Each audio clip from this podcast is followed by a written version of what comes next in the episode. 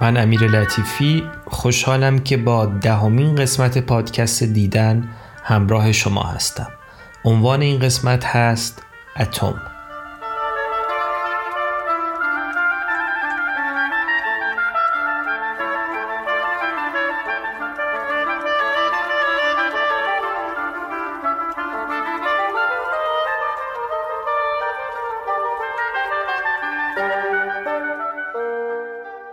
در ادامه خانشمون از تاریخ فلسفه این قسمت می‌رسیم به دو چهره ای که فلسفهشون با عنوان اتمگرایی شناخته میشه قسمت پیش گفتیم آرخه یعنی عنصر و مبدع جهان و حرکت و تغییر مهمترین موضوعات تحقیقات فلسفی در دوران پیشا سقراطی بودند. عمده آموزه های این دو چهره هم درباره همین موضوعاته. اجازه بدید کمی برگردیم عقبتر و نگاهی داشته باشیم به زمینه های حضور اتمیان. برای فیلسوفان پیشا سقراطی دو مسئله در مرکز توجه قرار داشته.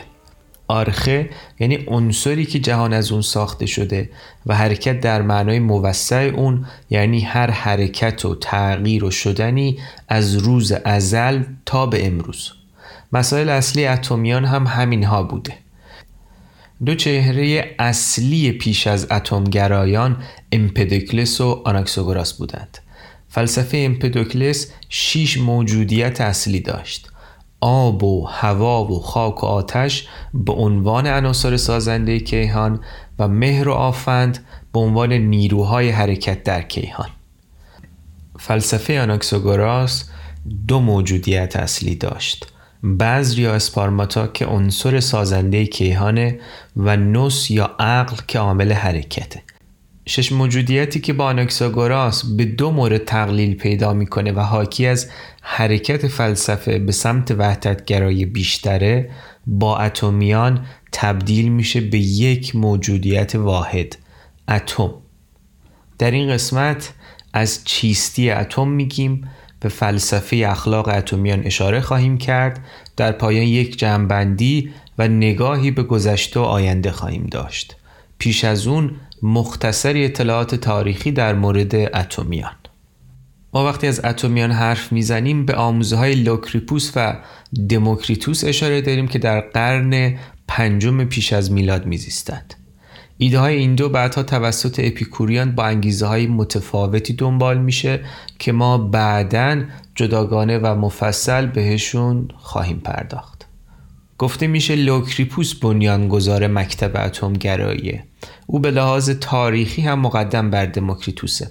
اما با توجه به منابع باقی مونده سیمای دموکریتوس برای ما تره از لوکیپوس تنها یک جمله باقی مونده. هیچ چیز حاصل تصادف نیست بلکه همه چیز علت دارد و حاصل ضرورت است. جمله ای که بیانگر اصلی که ما امروز بهش میگیم اصل علیت. خب بریم سراغ دموکریتوس. دموکریتوس حدوداً 460 پیش از میلاد متولد شد. اهل آبدرا در تراکیه بود. به مصر ایران و بابل سفر کرد. به او می‌گفتند فیلسوف خندان. چون به بلاحت نوع بشر میخندید. در مقابل هراکلیتوس معروف بود به فیلسوف گریان چون بر نادانی بشر میگریست. دموکریتوس نویسنده پرکار و متفکری جامل اطراف بود. آثارش به لحاظ تنوع موضوعی و تعداد از آثار ارسطو پیشی می‌گیرند اما متاسفانه چیز زیادی ازشون باقی نمونده.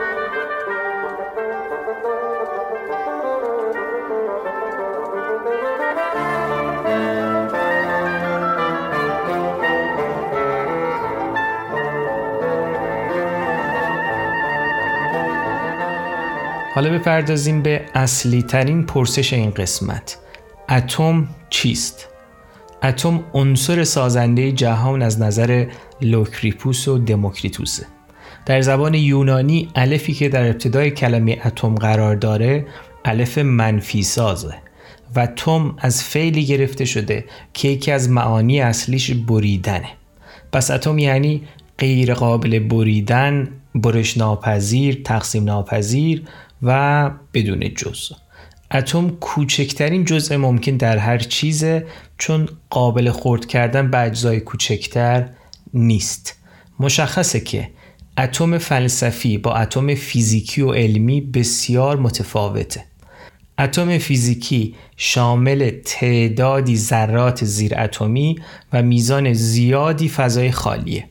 در اتم فیزیکی همیشه حرکت در جریانه. ذرات زیر اتمی همیشه در فضای خالی اتم در حال حرکتن. در مقابل اتم فلسفی هیچ جزئی نداره درش هیچ فضای خالی نیست و متعاقبا هم هیچ حرکتی درش جریان نداره. پیش از این گفتیم جایی که حرکت نباشه تغییر هم ممکن نیست. پس اتم فلسفی برخلاف اتم در دنیای فیزیک تغییر ناپذیره اتم فلسفی رو میشه شبیه یک کره کاملا توپر و بی حرکت تصور کرد. کره که دقیقا مشابه کره پارمنیدسه مشابه وجود و حقیقت پارمنیدسی. با این تفاوت که از کره پارمنیدس فقط یک عدد موجوده که کل حقیقت رو شامل میشه اما تعداد اتم ها بیشماره. هر اتم به مسابه یک حقیقت واحد پارمنیدسیه. اتم اتمیان یک تفاوت عمده دیگه هم با کره پارمنیدس داره. اتمی که اتمیان معرفی کردن فقط گاهی کره است و اشکال بسیار متنوعی داره. قلابدار، کوژ، صاف، چنزلی، گرد و غیره. توجه کنید که گرچه این اتم ها به لحاظ ظاهری تنوع پایان ناپذیری دارن اما جوهر یکسانی دارن. یعنی چی؟ یعنی ماهیتا یک چیز هستند. اتم ها چنان کوچکن که قابل مشاهده نیستند همچنین جز شکل ظاهریشون هیچ خصوصیت دیگری ندارند یعنی نه گرمن نه سردن نه نرمن نه زبرن نه خشکن نه تر و هیچ رنگ و بو و مزه هم ندارند. فقط به اصطلاح کیفیات اولی رو دارند. یعنی شکل و اندازه و حجم. اما جهانی که ما تجربه می کنیم کیفیاتی بیش از شکل و اندازه و حجم بر ما عرضه می‌کنه.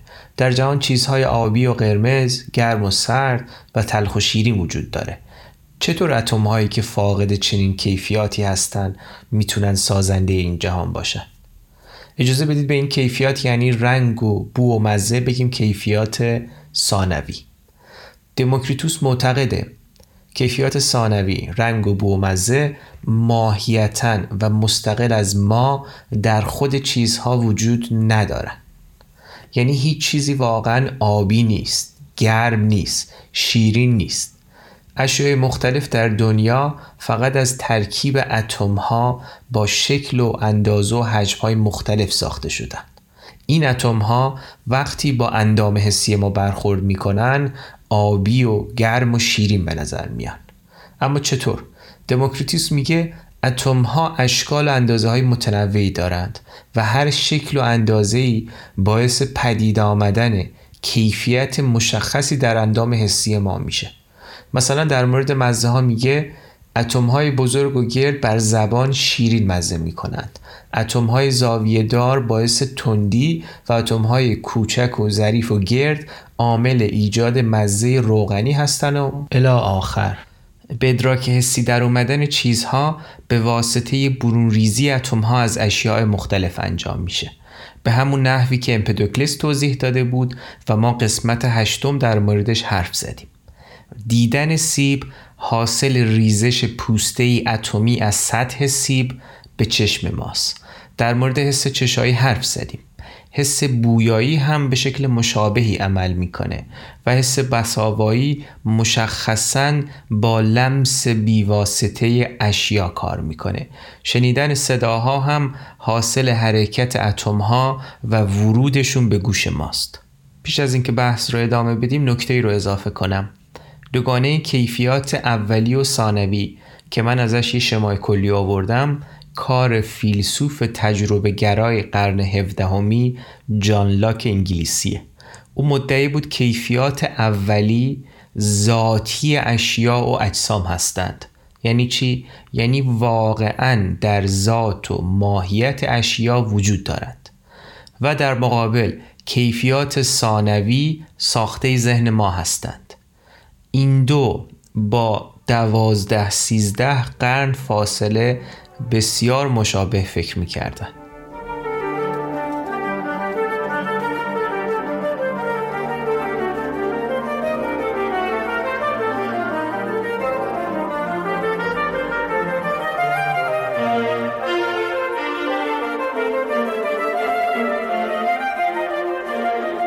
پاسخ دموکریتوس به پرسش از چیستی جهان رو تقریر کردیم. جهان از اتم ها ساخته شده. اما مسئله بعدی حرکته. دموکریتوس همچون باقی یونانیان معتقد بود عناصر سازنده جهان از روز ازل موجود بودند. یعنی اتم ها از ابتدا وجود داشتند. همچنین دموکریتوس اولین کسی بود که به سراحت پذیرفت خلع هست. به این معنی که جایی که چیزی نیست خلع هست. توی پرانتز دموکریتوس با پذیرش خلع به این شکل اولین کسیه که در مورد مفهوم مکان تعمل کرده. به هر صورت با قائل شدن به خلع فضای خالی برای حرکت اتم ها فراهم شد. اگر یادتون باشه پارمنیدس و الهیان به کل منکر خلع بودند و این یکی از دلایلشون در نفی امکان حرکت بود بقیده دموکریتوس در ابتدا اتم ها با اشکال مختلف در فضای خالی در حال حرکت بودند. حرکت اتم ها بی هدف و در جهات مختلف بود. این حرکت سبب برخورد با هم و پیچیدن اتم ها به هم شد. اینجا و آنجا ترکیب های شکل گرفت. برآورد حرکت های مختلف حرکتی گردابی رو سبب شد و این حرکت اتم های بیشتری رو ترکیب کرد و کیهان به مرور پدید اومد. در نظام دموکریتوس چیزی به نام عامل حرکت وجود نداره. خبری از مهر و آفند امپدوکلس و نس یا عقل آناکساگوراس نیست.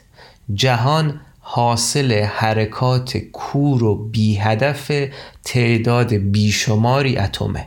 جهان حاصل اتفاق و تصادف و تصادمه. چیزی که حاصل تصادف باشه نمی‌تونه قایتی از پیش اندیشیده شده داشته باشه. همچنین اگر اتم ها در این فضای خالی بر اساس تصادف با یکدیگر ترکیب شده باشند و از پیش طرحی برای ساختن جهان وجود نداشته باشه چه دلیلی داره فقط یک جهان ساخته شده باشه؟ دموکریتوس معتقد جهانهای بیشمار با اندازه های متفاوت وجود داره. در بعضی نه خورشید هست و نه ماه. در بعضی حیوان و گیاه و آب هم وجود نداره. در جهان دموکریتوسی مرگ هم فرایندی مادی داره. مرگ به باور دموکریتوس صرفا نتیجه از هم پاشیدن اتم هاست. چیزی به اسم نفس جاودان پس از مرگ وجود نداره. اپیکوروس بعدها با شور بشارت داد که از آنجا که نفس فانیس و با پراکنده شدن اتم ها به همراه بدن فاسد می شود هیچ انسانی نباید خود را از ترس رنج ها و مجازات های پس از مرگ غمگین سازد. دموکریتوس اندیشیدن و تصوراتی که ما از چیزهای مختلف در ذهنمون داریم رو هم بر اساس حرکت اتم ها در بدن ما تبیین می‌کنه. خدایان یا هر تجربه دیگری در ما نتیجه ورود اتمهایی به بدن ما و چینش خاص اتمها در بدن ماست. البته خدایان از نظر دموکریتوس وجود دارند ولی نه به عنوان موجوداتی فناناپذیر بلکه به عنوان موجوداتی دیرزی که تصاویرشون به شکل پوسته هایی از اتم در فضا شناوره و بر ما وارد میشه و به شکل تصور خدایان ظهور می‌کنه. ناگفته مشخصه که هر کسی که مبلغ چنین جهان کاملا مادی بیقایت و تصادفی باشه بیشک در لیست سیاه افلاتون ارسطو جا داره. ارسطو از منتقدان جدی دموکریتوسه.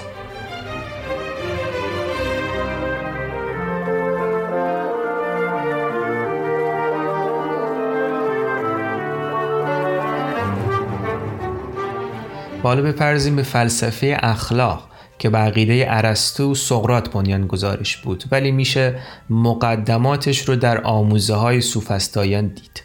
سوفستایان با اتمیان و سقراط معاصر بودند در نتیجه بر هر دو تاثیر گذاشتند.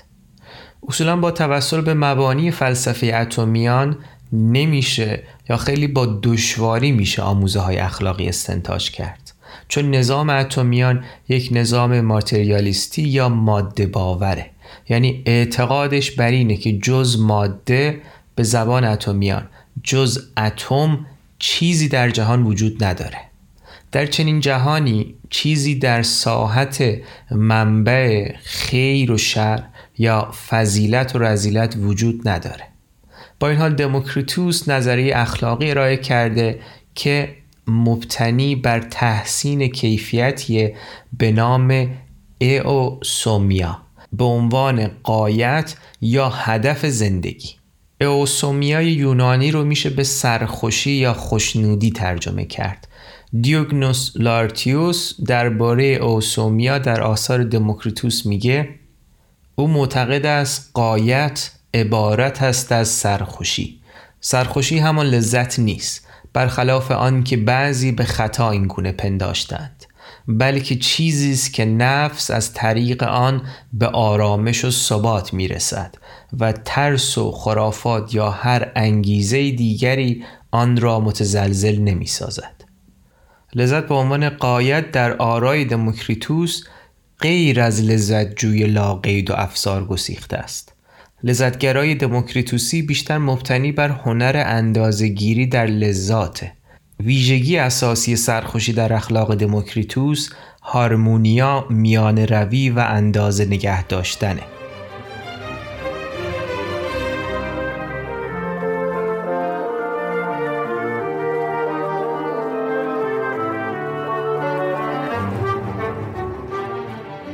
و جنبندی نهایی و نگاهی به گذشته و آینده دیدم قسمت دهم رسید یکی از دوره های تاریخ فلسفه رو با هم مرور کردیم تاریخ فلسفه پیشا سقراطی وقتی از پیشا سقراطیان حرف می‌زنیم صرفا از متفکرانی حرف نمی‌زنیم که به لحاظ تاریخی پیش از سقراط زیستند پیشا سقراطیان کسانی هستند که عموما پرسش های مشابهی رو دنبال می کردند. فلسفه پیشا سقراطی رو میشه به اشکال مختلفی صورتبندی کرد. موضوع اصلی برای فیلسوفان این دوره جهان بود. مسائل اصلی این دوره آرخه و حرکت در معنای موسع آن بود. یعنی جهان از چه ساخته شده و چگونه در آن حرکت و تغییر و شدن وجود داره. مسئله اصلی پیشا سقراطیان رو میشه در قالب مسئله کسرت و وحدت هم صورت بندی کرد. یعنی این پرسش که چیزها از چه ساخته شدند واحد سازنده چیزهای کثیر و گونگون در جهان چه چیز واحدیه سه فیلسوف اول که به مکتب ملتی منصوبن شامل تالس، آناکسیمنس و آناکسیمندروس هر کدام آرخه متفاوتی رو پیشنهاد کردند و تلاش کردند توضیح بدن چطور از این آرخه جهان پدید میاد. پس از ملتیان نوبت به فیساغوریان رسید فیساغوریان رو بیشتر میشه در قالب یک آین دینی عرفانی یا یک کالت طبقه بندی کرد اونها شیفته ریاضی، هارمونی و موسیقی بودند و به نوعی پرسش از چیستی جهان و مسئله کسرت و وحدت رو پی گرفتند. اونها معتقد بودند که جهان از اعداد ساخته شده.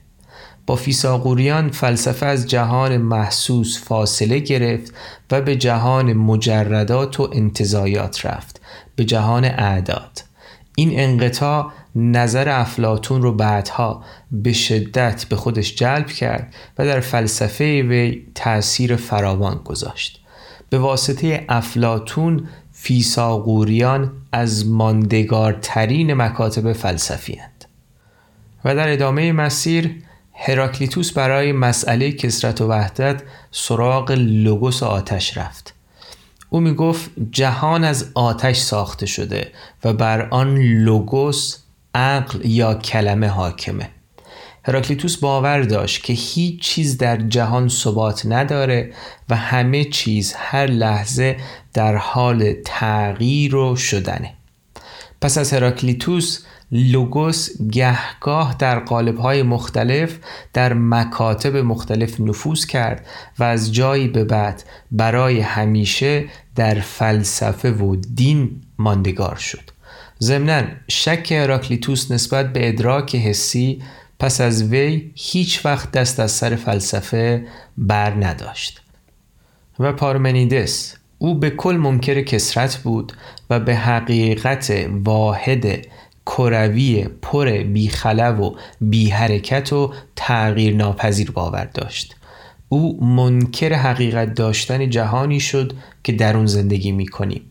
ادراکات حسی ما از جهانمون به عقیده پارمنیدس توهمه آنچه عموما فلسفه نامیده میشه رو میشه به تعبیری جستجوی حقیقت واحد و لایتغیر پارمنیدسی در فرای جهان همیشه متغیر محسوسات دونست. پس از پارمنیدس کسانی راه او را ادامه دادند از جمله زنون الهی. او برای دفاع از پارمنیدس و در رد کسرت و حرکت پارادوکس هایی را مطرح کرد که هنوز هم اذهان بسیاری رو درگیر کرده. استدلال و منطق با پارمنیدس و الهایان جوانه زد. پس از دوره آشفتگی با امپدوکلس فلسفه دوباره به جهان طبیعی و پاسخهای طبیعی بازگشت. امپدوکلس می‌گفت جهان از آب و هوا و خاک و آتش ساخته شده. در فلسفه امپدوکلس برای نخستین بار نیروی محرک از ماده جدا شد. او از مهر و آفند به عنوان عامل حرکت سخن گفت. با امپدوکلس فلسفه از وحدت به بنبست رسیده پارمنیدسی رهید و با چهار عنصر و دو نیرو دوره از گشایش رو تجربه کرد. و پس از امپدوکلس آناکساگوراس نظامی آورد که جمع جورتر بود و وحدت بیشتری داشت. او گفت جهان فقط از اسپرماتا یا بذر ساخته شده و هر بذر در خودش همه چیز رو داره. دو نیرو وجود ندارن. تنها یک نیرو وجود داره و آن هم نس یا عقله. و چیزی که بر ما پدیدار میشه اون چیزی که در بذرهای یک چیز غالب شده. و در این قسمت قسمت دهم دفتر پیشا سقراتیان رو با اتمیان بستیم. اتمیان نظامی ارائه کردند که فقط از اتم ها ساخته شده. اتم هایی که تصادفاً با هم برخورد می‌کنن و جهان رو می‌سازند.